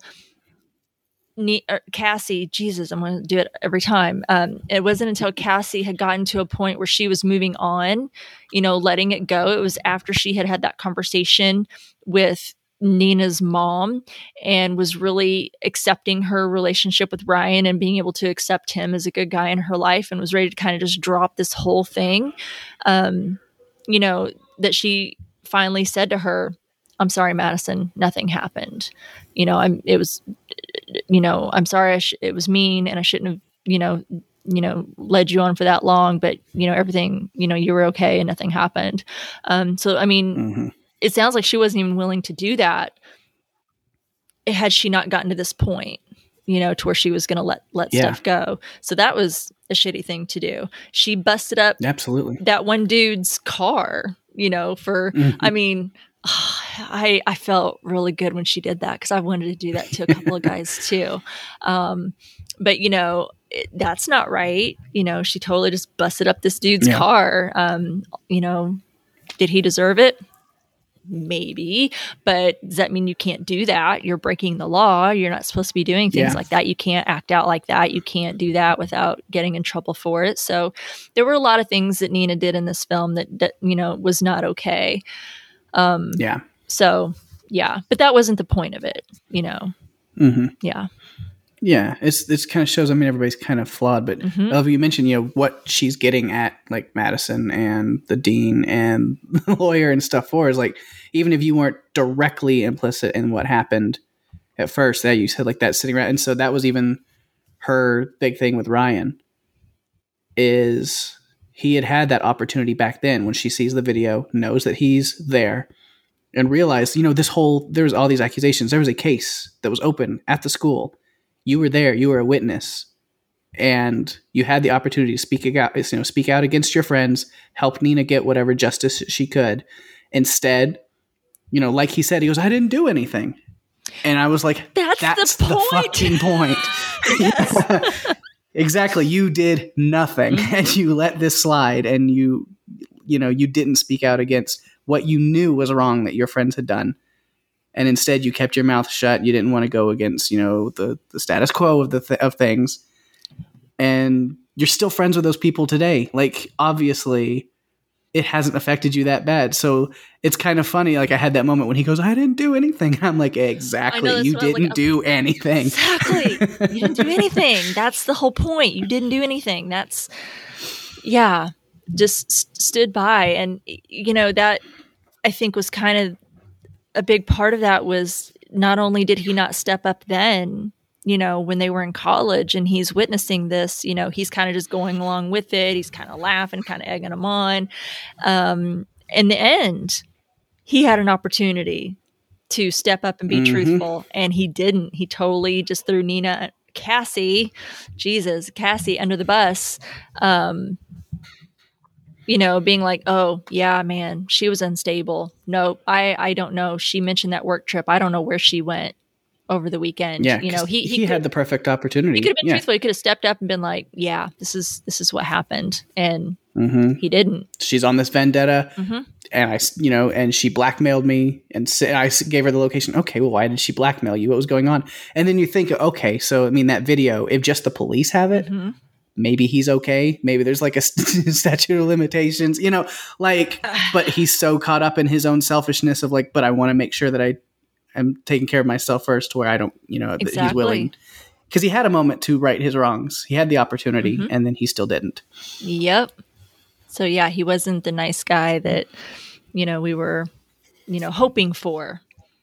And yeah. that was another jab. Not only do we get to see you know, Bo Burnham play this part of, you know, you think he's a nice guy and then he crushes you, you know, at the end. Um, but you know, he really does captivate you and charm, charm, you know, he charmed mm-hmm. me watching the movie like he charmed Cassie. You know, the whole scene in the pharmacy, you know, and they're you know yeah. dancing around the pharmacy, you know, to a silly pop song. Um, you know, that's exactly, you know, it, it, made sense. This was, I think, a sweet moment. That's when you really kind of see, you know, uh, Cassie falling falling in love with him when you can see a guy who's secure in his masculinity and you know can sing and dance to a, a pop song in the middle of a store, you know, and you're kind of like, oh, yeah. he's so cute and goofy, you know, and you really have his moment. most like peak Bo Burnham in that scene where he's like popping bags of chips as confetti yes. with a flourish. so Bo Burnham uh, in that moment, he definitely mm. there was um you know uh, moments of himself coming through in that scene. Oh yeah, yeah. for sure yeah. But yeah, so you know, disappointing to see that he he was still worried about his own, like I said, self image and his own selfish reasons, not wanting to ruin his career, and um, totally just had an opportunity and he blew it. So, yep, could have been truthful. Wow, heavy stuff. It's where do yeah. we where do we go from here? I don't even know what number we're on. Um, I think I was that, wrapping up my number two on number that two? one. Yeah. Well, let me go through here. I think that was mine too. Um, because I only have one left. Oh, nope, sorry. I've got one. I skipped it because I moved it off uh, my list, or not uh-huh. off my uh-huh. list, but I moved it around on my list. Um, just short and sweet. I kind of mentioned it a little bit. What I really uh, loved about this film because I was talking about it, you know, um, with the trailer. You know, when I first saw that, I was like, "Oh, what's this?" Um, it gives you no clue really what to expect. Um, what I found delightful is that this movie right away deceives you with the trailer. It's got this kind of lipstick candy colored kind of promo, you know, and then you know you're like, "Oh, this is you know, you kind of have a, a, an idea in your head. And I thought it was kind of more like a romantic kind of movie or something. You know, I was like, I don't quite know what to expect here, but I'm kind of intrigued. And then to watch the movie, you realize how much that they've subverted your expectations, the way Cassie subverts expectations or how she lures the culprits in the film is what I feel like this trailer did. It's like, you know, Cassie acting inebriated or drunk to lure these culprits is what they did with the mm-hmm. trailer. Mm-hmm. They're like, "Oh, this is what this is and this is what's happening here and this is what you you think is going to happen, but that's not what happens." Um, so I, I, thought that the way that they did that was really genius. Um, I thought that like the way that they did, you know, the costumes you know, it was a very feminine film, lots of girly yeah. colors, um, you know, lots of um, beautiful dresses, you know, great wardrobe. You know, her hair and makeup were, you know, were, were really great. Um, so I, I, I like that. That kind of was a contrast with like the tone of the film. I thought that was yeah. kind of different, and that was something I just wanted to kind of highlight. I thought all of that was really kind of um, genius because it's not what you always see. Um, yeah, well, even the soundtrack and the music, it was all like female pop music, right? Like that they went, yeah. Yep, you were right. So, what is your number one? My number one, um, we did just like before that, we were talking about him was Ryan. Oh, okay. And so I was gonna see if I had any other, yeah, because it's like you know I, I really wanted to like him. Yeah. And like for like the first half of the movie, I did. Mm-hmm. I was like, he's funny, self-deprecating in that like charming way, maybe a little overzealous, you know, like continuing to come back to the coffee shop and and like, don't, don't you want to go on a date with me? Don't you? But I was like, maybe you know, sometimes you have to be that way, but there's a line. Like, I think there's a difference between being like, like, so like you know, confident versus being pushy. Mm-hmm. Like there's a there's a mm-hmm. line and it's it's sometimes hard to to tell and it's different with different people. But like so some of the things is like it's on that line with people I can see but like I I don't, you know, like fault him for those things. Cuz if he's like he's got a crush on this girl and he remembers her from school, shoot your shot, dude. Like that's what he's doing and he's like, yeah, I'm going to keep coming back. But if she tells me to fuck off, then I'm going to. Right. Like I think that's where he has but but I think there's like that little where he said maybe he misread stuff because like where he's at is he's reading like okay like she's been hurt or like she there's something going on but maybe she's like you know you know a little bit you know possible you know it's it's a possibility because mm-hmm. I think if she would have like straight up told him you're I, I don't want you to come back like I feel like this is harassment I think he would have stopped I think he would have too I think he would have too yeah. but I think he was he was interested and I think there is a fine line where you can be kind of persistent um, and just try without crossing a line and being a jerk or a perv or uh, being a stalker or you know whatever. Um, because yeah, if someone tells you to piss off, then you should piss off, um, which yeah. she didn't seem to do. So I think maybe that's mm-hmm. where he felt. Yeah. So I yeah I didn't fault him for that because even yeah that moment where he invites her into his apartment and it weirds her out and he he apologizes mm-hmm.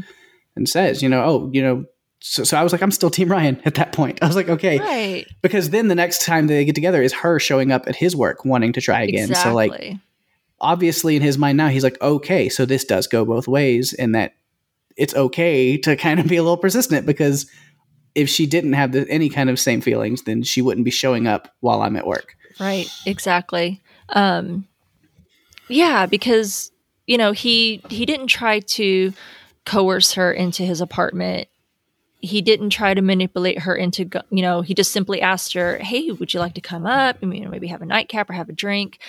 Um, i see where it was off-putting to her and a lot of women. It's totally you know her reaction was okay.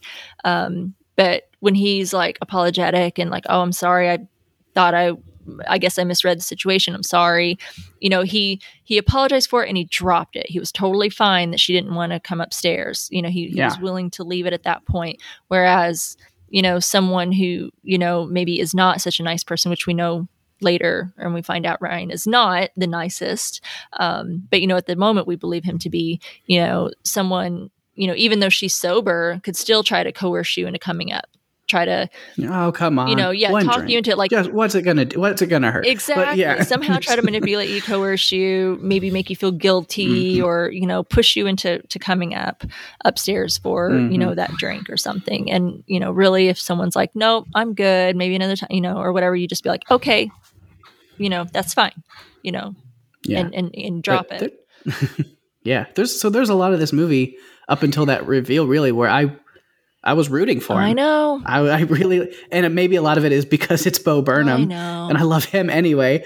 So because I was like, because it's he he was so just like that perfect dark irreverent humor. I was like, he's adorably offensive. That's what I love about mm-hmm. him. So it's like, you know, the joke where he's sitting there and she was like, "Are you sure you can go right now? You're at work." He's like, "Oh yeah, that kid's got leukemia. He doesn't stand a chance, so I might as well leave." Like these like dark jokes that he's just like, and she's like, "Really?" And he's like, "No, I'm off. him. It's okay." You know but just like that because that's so Bo Burnham. Like yep. that is his.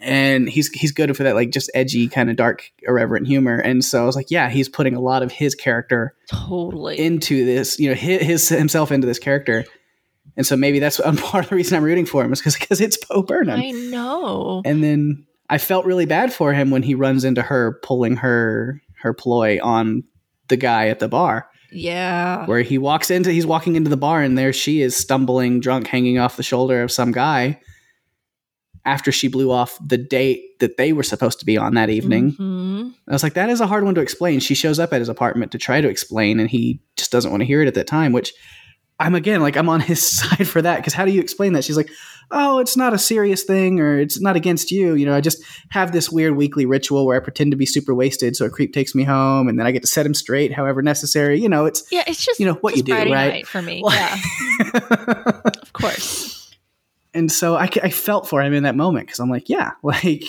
that's a kick in the nuts for him for sure. It's mm-hmm. you know, you definitely so like at that point all the way you know all the way to where he's having dinner like the you know meet the parents moment. I'm rooting for him because he's he's funny. You know, her dad is just like, oh, you didn't tell me he's funny. You didn't tell him I'm funny. You know, just like, oh, so you're you're a doctor. Your parents must be proud. Actually, no, they wanted me to be a DJ. You know, these hilarious jokes. He keeps going with the sauce is incredible. Just the awkward goofiness. I was like, man, I want to like this guy. But then, even before the reveal, I was like, I have a feeling I know what this movie is doing, and I was like, I keep having the sinking feeling that things are going to go badly with him. Yeah. And I was like, I'm scared. And then, and I was like, boom, there it is. As soon as when she showed when the Madison laid down the phone and said there's a video, I kind of called it. I knew I was like Ryan's going to be involved because he. I know earlier in the movie he said he still keeps in touch with Al and Joe and all these guys. Mm-hmm. He was friends with them in college, so I was like, as soon as the video came up before she even hit play, I was like, and Ryan has was there and he hasn't said anything. I know, I know, and you know, it was hard to tell whether or not he actually remembered that, like when she confronted him. You know, um, mm-hmm but yeah, and I like the point that Nina would make to so many of them, like you know when she would, you know, you know, well, don't you remember Nina, or don't you remember what happened? And they're like, well, no, I don't know what you're talking about. Just like what didn't make an impact, you know, which again is mm-hmm. you know just an, another little kick, you know, that something that made such a huge impact to someone else, you know, they barely remember or care enough yeah. to remember what happened and don't even think about it. There's like, yeah, a little throwaway line on their first date in the diner while they're eating their burgers and fries or whatever. And because they talk, he's talking about, yeah, you know, Madison, you know, had twins and stuff. And it's like, and she pretends not to remember who Madison was. Mm-hmm. And he, mm-hmm. she was like, I thought you and Madison were close, you know, you and her and that other girl. Mm-hmm. Like he is already at that moment, like not even. yeah, not even acknowledging. Yeah. Mm-hmm. Oh my goodness. So many, so many things in this film. Could probably talk um, for hours. Um, yeah, I know, I know. I, I don't know Bo, Bo Burn. I know who he is, and I've heard a lot of his stuff, but it's mostly through my my kid because she's uh-huh. more of that generation, and so I admit I'm yeah. the old person who had to be introduced to Bo Burnham and you know who he is, and I think he's funny. So I mean, uh, but yeah, I it, it was Adam Brody that got me more, I think, than probably Bo Burnham. that was a stick, like you know, that got me yeah. good. I was like, no, that one, that one kind of crushed me. But again, um, genius casting, you know, that they did all this on yes. purpose. All the folks that we know as good guys. Chris Lewis. So I didn't watch Glow. I remember him from Private uh, Practice. Uh, Lowell. Oh, Lowell. Sorry. Um, yeah. what was his character on Glow? Was he a good guy, nice guy on um, that show? I'm trying to think. if I want to like spoil things on Glow or not for people, but I uh, is there an unspoilery I don't know. People want to go back. Kind of. I'm trying to general? think because he plays his character on Glow is, you know, the the the son of the super wealthy, rich kind of guy. He's like the you know rich heir kind of guy who has all this money. Mm-hmm. But then what he does is with that money is his dream instead of going into finance or the family business or whatever. He's like, I want to own a wrestling company. So he's like the guy who funds. Okay and owns Glow. Okay, okay. I wasn't sure. It's kind of his, and then he has some really cool like personal storylines. We get to find out more about him and like certain struggles with his, you know, who he is and everything like that. So it's really cool. I was but, just curious because not everyone, I, like, I wasn't familiar with all of the actors. Like, I've seen them from some things, and like I said, I only knew him from Private Practice, and he was a nice guy and and that. But you know, yeah. they were kind of making. So I would say point of Bash from Glow is a good guy. Okay. Yeah, I think he plays a really likable character, and that for the most part, it was helpful to just because I was like, I mean, I know him from Private Practice, but they made it sound like it was a kind of a big deal that he played like the big bad, you know, Al, yeah. you know, in this film because it was like, oh, that would be the last person that you would think of, mm-hmm. you know. Um, yeah, because his character in Glow, yeah, it is once I was like, oh, that's who that is. Because I was like, why does he look familiar? And I was like, okay, it's Bash mm-hmm. from Glow. And then I was just like, yeah, man, it's hard to see because he's like not like he, that. That's not him. Yeah. yeah. okay. Okay. Well, that that's helpful. That's helpful to know because yeah, I didn't mm-hmm. didn't watch Glow. Um, all right. Well, my number one, um, we we you mentioned it a little bit, but one thing that I really liked about this film uh, was the music the mm-hmm. music choices in this movie I thought were really great. I think, you know, you mentioned there was a lot of um, pop music in, in the film, and I thought that, you know, that balanced out this really dark tone of the movie, which I thought was really awesome. And I don't care what anyone thinks. I like Paris Hilton's song. I like this. I like Stars Are Blind. I was like, you know, um, I wasn't dancing, but I was like singing along with them and just like thought it was really cutesy. And I was like, I feel like I totally forgot about that until um, I remember when it came out, but had just kind of forgotten about it, uh, you know, until this movie. And I was like, oh my God, that's right. Paris Hilton had a song. And it in my opinion wasn't that bad. I thought it was i don't care. I i love um, lots of different music. It might sound cliche. I don't care. Um, i liked it. I thought it was just fun and cute. And then of course toxic mm-hmm. you know from britney Britney rules um, in this house, so it was fun to hear "Toxic." then um, at the end, what really, really got me was "Angel of the Morning" um, mm-hmm. by Juice Newton. Wow. Wow. That i mean i thought it was perfect uh, for that part in the movie but also um, just one of my favorite songs as a kid. I grew up on that uh, song whenever i was little and even at a young age understood what that song what its meaning was and what it was about. Um, and was just always a favorite. I l- love juice newton um, as a kid. Um, so really love that. That was a super big treat but i thought all the musical choices that they that they used kind of fit with the whole tone of where they were going. Like yeah. I said the costumes you know the you know her pastel colored fingernails um, her wardrobe um, totally went with the whole theme. So i thought kudos to them for their musical choices you know you and i are big music yeah. lovers um, and have a real diverse taste in music uh, both of us do so i you know, knew that you would probably appreciate it as well. Um, you yeah. know, just the music that you get um, in this. So that was big for me. I love that. Oh yeah, I know even like that first song when the movie first starts, and it kind of shows the, the, all the guys dancing at the mm-hmm. club and mm-hmm. stuff. But I was just like, okay, we're gonna kick this thing off with a banger. Got Hell it. Cool. Yeah. Hell yeah. yeah, I thought it was great. Um, yeah, I've listened to the soundtrack quite a bit. Nice. So, all right. You got any notes? Uh, I don't. I think we covered all of them really, other than, I guess, just one kind of question, but not even really a question, but it's the scene where where Cassie's sitting with Nina's mother, played by Molly mm-hmm. Shannon. Mm-hmm. And she says, you know, and I, I think I might have even figured this out for myself as we've talked, but you know, she says you have to stop, you know, for for all of us and I was like, what does she know? Like, is it just mm-hmm. is she is it just very base level of telling her like you need to stop, like focusing and like you know having your entire life rotate around what happened to Nina and you need to let it go and move on? Or does she know more of like what she's doing? It's like you should stop doing these things. Like, how much do they talk? Like, how connected are they? And you don't really get an answer. So that was the only thing I was kind of like, how much does she know? In that scene, is she telling her like you need to stop going to these bars and and like picking up these dudes to see yeah. Or is she just saying you need to stop and let go of what happened to nina and move on with your with your life. Like i couldn't really tell which one it was and maybe that was the point was for you not to really know exactly. Yeah. I, I wondered that too. I was like wow how much does she know about what cassie is doing every week? Um you know out mm-hmm. of you know because this you know is not just a story about revenge but it's about love and loyalty. You know yeah. um between Cassie and and Nina. It's about growing up, it's about friendship, it's about love, it's about loyalty, it's about revenge, so many things. And so yeah, I wondered that too. That was a really good question. But I, I think she probably obviously knows, like everyone, that she quit med school um, and yeah. that she seems kind of stuck. Like her parents mm-hmm. obviously see her as stuck. Like, what are you still doing here?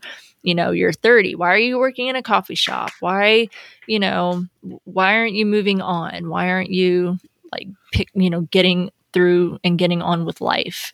Um yeah. you know she puts on a, I think a good mask and a good face in front of less people. Like she seems like oh life is fine. I'm fine. I'm enjoying working in this coffee shop. And i think she probably did to an extent. I feel like she was good friends with you know her boss um played mm-hmm. by laverne cox. But you know she was kind of just stuck. Like this is just what her life was was avenging Nina. Um, so yeah, I, I don't know if that's just all that her mom knew, or if she did know a little bit about how she was. I would hope that if she knew, she would be trying to talk her out of doing that. You yeah, know, I mean that's like I said, was not good of Nina to do, or Cassie, Jesus, um, to you know to do is to continuously put herself in these situations every week. I think for parents, yeah. they would be absolutely horrified. Oh yeah. So, um, w- one note that I had was one of my favorite lines. I mean, it's dark, um, but what really stood out and I think makes an impact was when Cassie has Al chained to the bed at the bachelorette party, and she's really railing at him for for what he did and he's like he screams at her he's like hey i was a victim of it too he goes it's every guy's nightmare being accused like that and she goes, mm-hmm. Can you guess what every woman's worst nightmare is? Yep. and I was like, It's a good line. Bingo. Thank you. Mm-hmm. Thank you. Yes. Um, because, you know, something that really came up several weeks ago, and it's a little bit of a different story, not um, you know it, the exact same circumstances but pretty similar circumstances to the kind of world that we live in was the um, story of sarah everard that missing london woman that um, several weeks ago made a lot of um, news um, across the world where she was missing and she later they ended up finding her body um, and mm. she was just walking home she was just walking yeah. home and you know she was you know you would think doing the right things but you know we live in in a world where you know I have to hold my keys a certain way if I'm walking alone at night, walking to my car. Um, you know, you avoid certain roads or certain paths, or you feel like someone's following behind you, so you all of a sudden take a different route. Um, you know, where you're constantly fearful of what might happen to you. Um, and I've lived in a world where I've had to have conversations like that with my daughter. You know, my daughter, you know, when she was going to high school, uh, when she went to college, and even now as an adult, you know, have had constant conversations about the risks of, you know, going to parties and never letting your drink out of your sight for fear that someone might put something in your drink. Don't let someone give you a drink. You get your own drink. Don't leave it out of your sight. Um, you know, and and just teaching her all of these things and trying to always make her cognizant of her surroundings. And I'm like, how horrific that I have to have those conversations. Mm-hmm. Um, but you know, that's exactly what she said was exactly it. Can you guess what every woman's worst nightmare is? Um, that hit home. That was a gut punch. Um, yeah. We mentioned the different colored ink uh, in her little notebook was a mystery. Um, I don't know that we'll ever find that out, but yeah, it had me thinking too. Um, a fun little note Emerald Fennell actually makes a cameo in the movie. Yeah. She's mm-hmm. the YouTube girl giving the tutorial for the perfect blowjob lips. so yes. if you've wondered who Emerald Fennell is, and listen, can we talk just for a moment about Emerald Fennell? Like you said, this not only is she getting um, you know, so so many um, great nominations and awards for her directorial debut. She wrote the script, she directed mm-hmm. it, um, but she also I, I saw her, and whenever I then saw who, like I didn't make the connection um, until I started looking uh, some things up about this film about who Emerald Fennell was. I watched The Crown on Netflix. And this last season, um, she played uh, Camilla Parker Bowles. So hmm. she's an actress, she's a writer, she's a director. Apparently, she uh, proclaims herself to have ADD. She always gets bored. She's always like looking for a project or looking for something to do. So she's always kind of bouncing around and just always, you know, looking to do things. And I thought, she was wonderful in that role. Um, thought she played it brilliantly, so that was fun. She was also the season two showrunner of um, Killing Eve. Have you ever seen nice. Killing Eve? I haven't seen it, but I've heard really good oh, man, things. I love that show. That is a show that I wish um, I had covered from season one. It's still mm-hmm. on. Um, they've had just did the third season not long ago. Um, I think they're going to do a season four. That might be it. I think I'm not 100 percent sure, but anyway, season one Phoebe Waller Bridge did, which I love her. I worship at the altar of Phoebe Waller Bridge.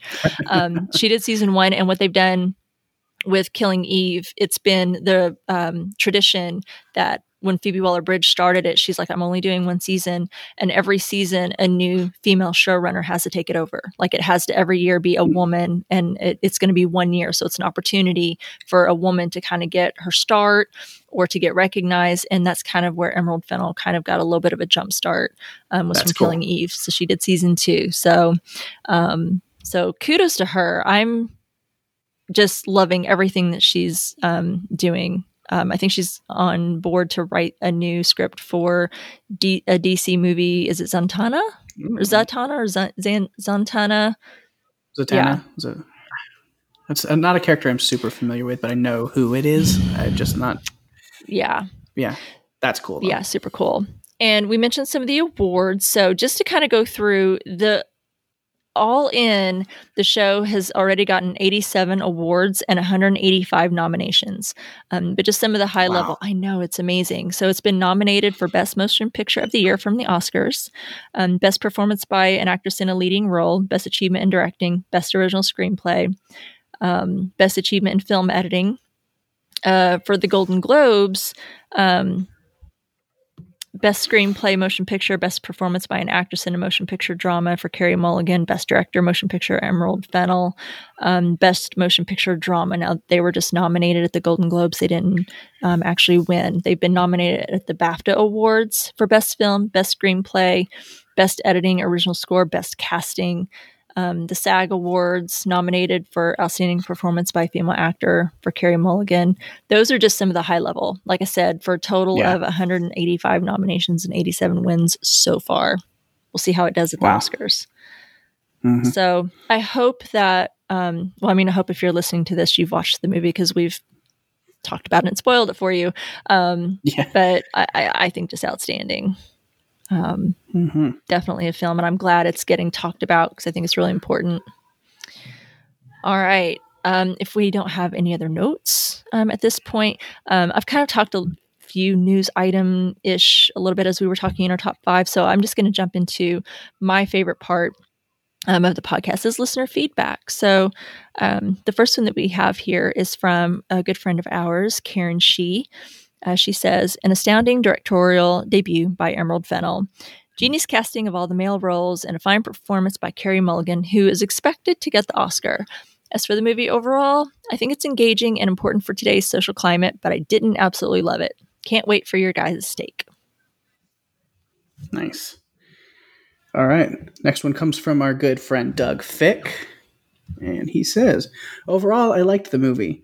I thought initially that I was getting a serial killer movie whose hero preys on douchebags, but it turns out to be a revenge movie for one seen and one unseen character. And early on, when I saw how many marks were in her book, I thought, how many people has she hmm. killed? Are there that many tools in the Naked City? What did the different colors of the marks in her book mean? But when she lets McLovin off the hook, I knew her revenge was about mindfucks and teaching a lesson. Did you notice the movie poster in McLovin's apartment? It was for a 1947 French film Panique about mur- murder and betrayal. Hmm. It fit the mood of that scene as well as the effect of her revenge scenarios. I wonder what the symbolism of Cassie's Easter egg colored nail polish was. roofie detecting nail polish, perhaps. Hmm. I've heard that's a thing. Hmm. like, uh, anyway, where was I at? Oh yeah, she said. He goes on to say, uh, "You notice that that was the color scheme of her wig when she dressed as the nurse."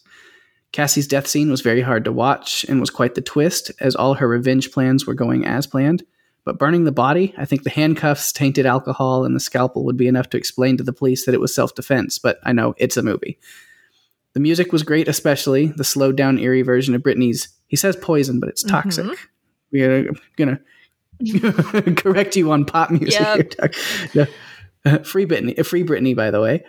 The cameos were cool as well. I will have to say, however, that there was not one male character with any redeeming qualities whatsoever. Even Ryan, as it turns out, and mostly stereotypical white frat boy assholes. The final revenge deluge was delicious, and in the end, Cassie got what she sought, sort of. All in all, a good movie with an important message about an important topic. Looking forward to your thoughts. Happy spring, everyone. Yay, happy spring. Thanks. Yeah, hashtag free Britney. Yeah, um, yeah good thoughts. Is there such a thing as roofie detecting nail polish? I feel like that's something I've heard of before. At least, like I've heard that there's like they've like there's like different things, almost like a pH right, like strip right. that you could like test. Like there's like different things like that. Like if there's something like detected in a drink or whatever, it'll change colors. Holy crap. I'm going to look that up, and see if that's a thing or if there's, you know, something mm-hmm. out there that can like yeah. detect that. I just try to stick to the rule of like, don't let anyone else handle my put drink. Like a coaster over it, and if that's been like yeah, after like put a little, or if you have put, to go put somewhere, hair on it or something, be like uh, like booby trap it or something. No, no, I'm very mm-hmm. like mm-hmm. you know I have to be well if I'm out, I have a trusted friend. I, say, I very rarely go out by myself. Almost never. I'm way yeah. too shy to ever go out by myself. I have never in the history ever went out by myself. I'm always at least with one friend, and that friend is like, yeah. watch my drink, and I scoot it close to them. I'll be right back. You know, if I'm having to go to the bathroom or something. Um, so yeah, I, I, don't leave my drink out of my sight or unwatched. Mm-hmm. Um, good thoughts there, Doug. Glad you enjoyed it. Um, so I mentioned I did watch this with my kid and she had some thoughts and I you know really I, I tried to get her to guest with us and she was like no not having it. She's a very behind the scenes type of person. She's like i'm not going to do that. And i go will you give me some feedback? Because i really want to like get your deep thoughts. And she's like yes. So nice. this next email um, is from my kiddo she says I liked that this wasn't your typical rage, revenge, murder story. The entire film keeps you on your toes, and I thought the ending was brilliant. It's the most honest ending it could have had. Women don't often resort to violence, so yeah, she's in a closed room with a man and a weapon. How it ended was the obvious choice. I especially love the scene when Cassie pulls up to the bachelor party. When that cover of Britney Spears' Toxic starts playing, I literally get chills. It was perfect. Not only does the song slap, but the choice to play it while she's about to walk in on a house full of toxic masculinity, chef's kiss. the choice to have all the guys in the movie played by your typical nice guy was brilliant. It makes it hurt even more when you hate them, which is honestly how it is with a lot of the nice guys you encounter every day. I've loved Bo Burnham and Schmidt from New Girl for years, so it felt like my heart ripped when they inevitably turned out to be not as good as they say they are. The scene at the end when Cassie's friend Gail opens the envelope and finds Cassie's half of the ne- necklace brings a tear to my eye. Cassie wore Nina's half of the necklace after she died, so it's fitting that Cassie's only friend should get her half when she dies. It was just a beautifully thought out detail. Also, the cinematography and wardrobe were perfect. I say this as, uh, or I type this with my fresh manicure inspired by Cassie. It's an important film that everyone needs to see because we all know a Cassie or a Nina, whether we know we do or not. This happens every day. Toxic ma- toxic masculinity is something women encounter almost on a daily basis, and guess what? We're over it. Nice.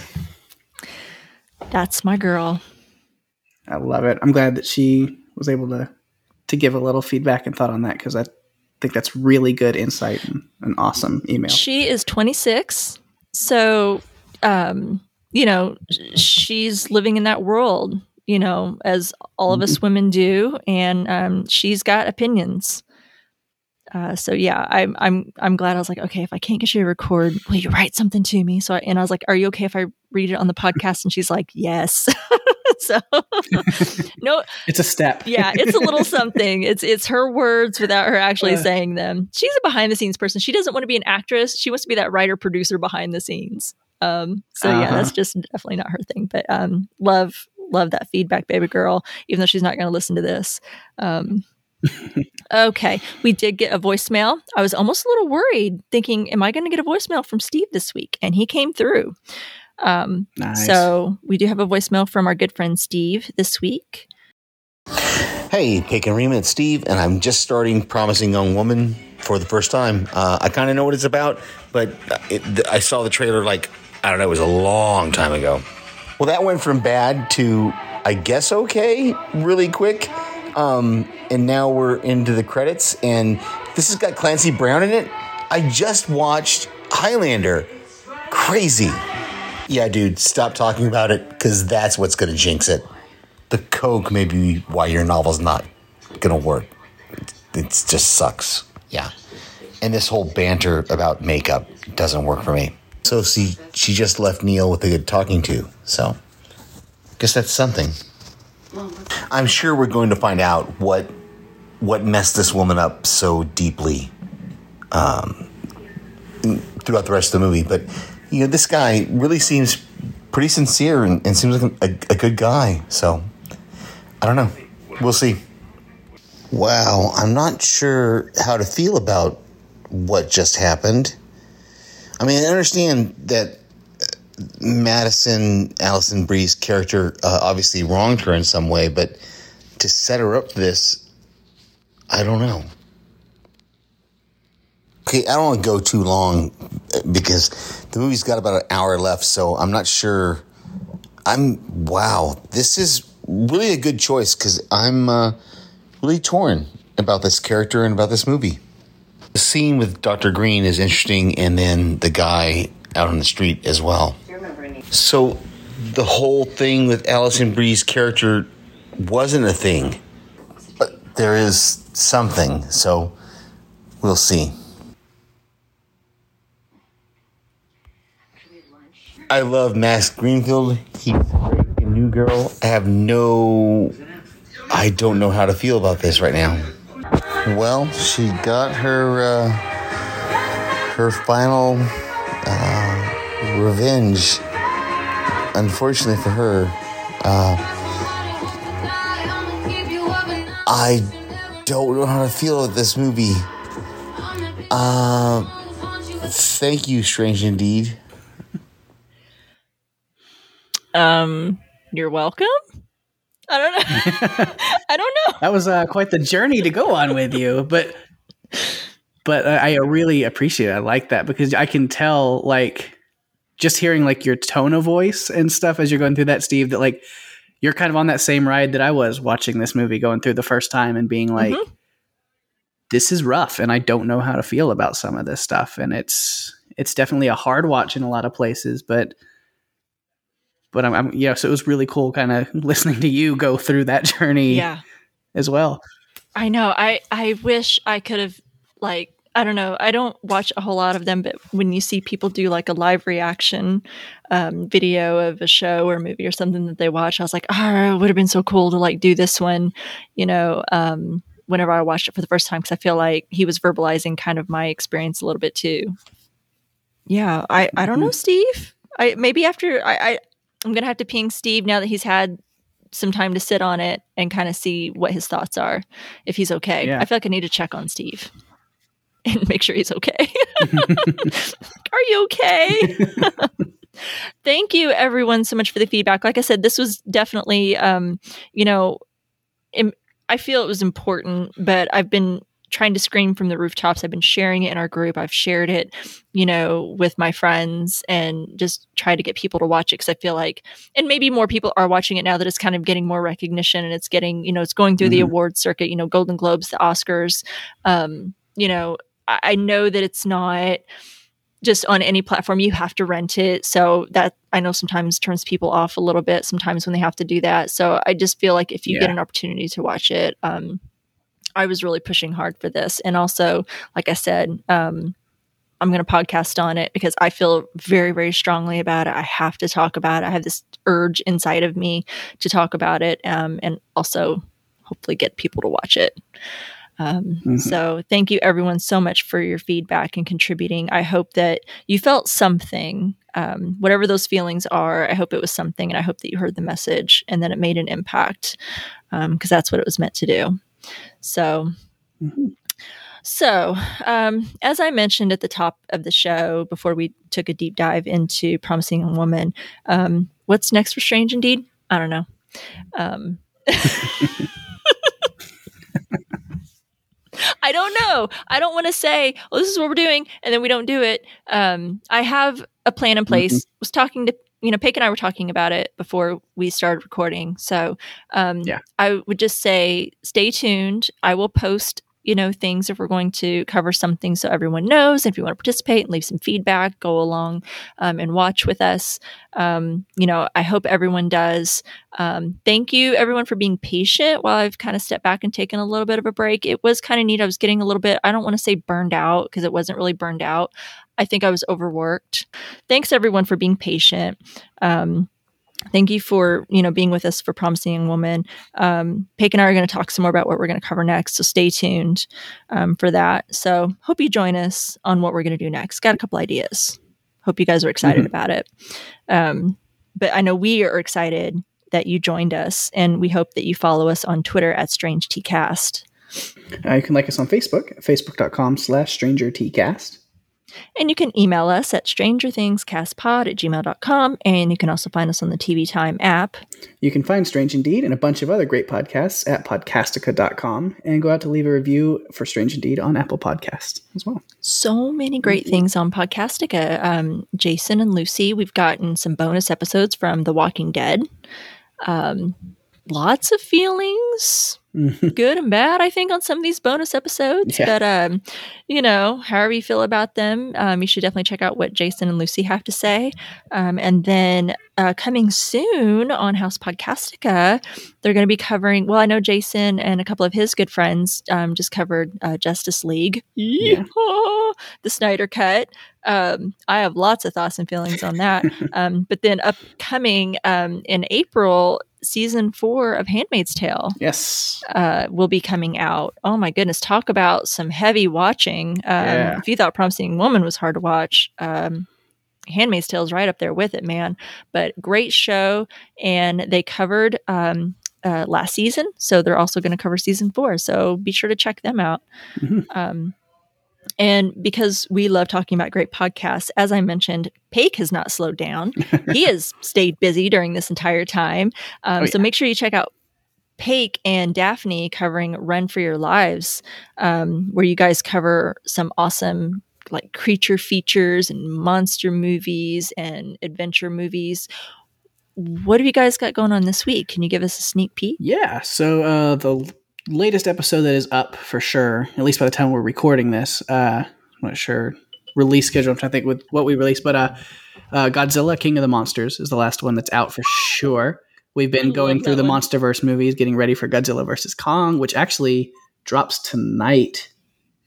So, freaking day job, and I have to go to bed. I'm gonna God. probably end up watching that because you know it's like a theater release, but then it also releases on HBO Max and all that stuff. So depending on like if they drop it at like midnight or two a.m. or whatever tonight, maybe. But then if it's like another thing where they actually wait till like noon or something tomorrow, then I will probably watch it tomorrow night. But uh, oh man! But I'm excited. But then the one I'm that's excited. coming up this weekend on there is we are diving into Train to Busan, South Korean zombie movie. So good yes. Oh my gosh. You know, I am normally not into subtitles. I I that's annoying about me, I know, but um this movie got so many great like things said about it that I was like, well, hell, I'm going to try it. And oh my god, it was wonderful. Yeah. Absolutely. You don't even think about the subtitles. Mm-hmm. Like the movie's just that good. You just get so, sucked into like just the incredible like storytelling and the acting and Yes. Yeah. Like it's a zombie movie, great zombie but it's movie. got so much heart and stuff to it. Also, it's great. Totally, that's a great choice. Great choice, um, covering that. Yeah, well, excited, excited for that. Um, so yeah, thanks for checking in because you guys have been doing some great stuff. It's been fun. It is. It's it's been a lot of fun. We've got so much other stuff, yeah, planned. Like with new movies, I said, yeah, Godzilla versus Kong's coming up, and then like finally we're getting somewhere. I think like A Quiet Place Two is scheduled for May. I think they've moved it up, hmm and so that will be later this year. And then I'm getting excited for Mortal Kombat. yeah, that'll be. cool. I love Mortal Kombat. And uh, let's see. I know you know Jurassic Park. You know we were kind of trying to cover all those movies. And you know, line it up to where when Jurassic World Dominion comes out, but they keep pushing that back more and more. Where that's still right now looking like next year sometime. I know. So we're spreading that out a little bit more. So I think we're we're actually going to be doing we've we've done up through three. So we still have the Jurassic World and Fallen Kingdom to do, but we're going to do four Mhm. more episodes on Jurassic Park because we will also do an episode on each uh, season of the Netflix animated series Camp Cretaceous as well. Yeah. So there's some Jurassic Park stuff coming up in the near future for Run for Your Lives as well, still to do. Can never have too much Jurassic No. Park. No, never. Awesome. Well, that's great. Yep. Be sure to check Run Run for Your Lives Yes. podcast everywhere where you, um, wh- however you get your podcasts. Oh, yeah.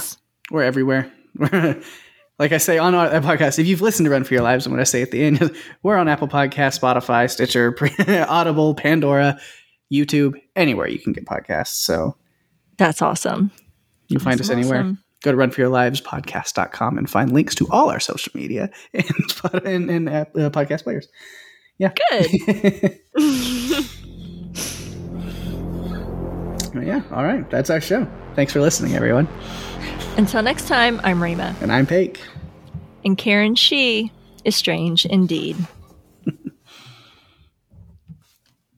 Also,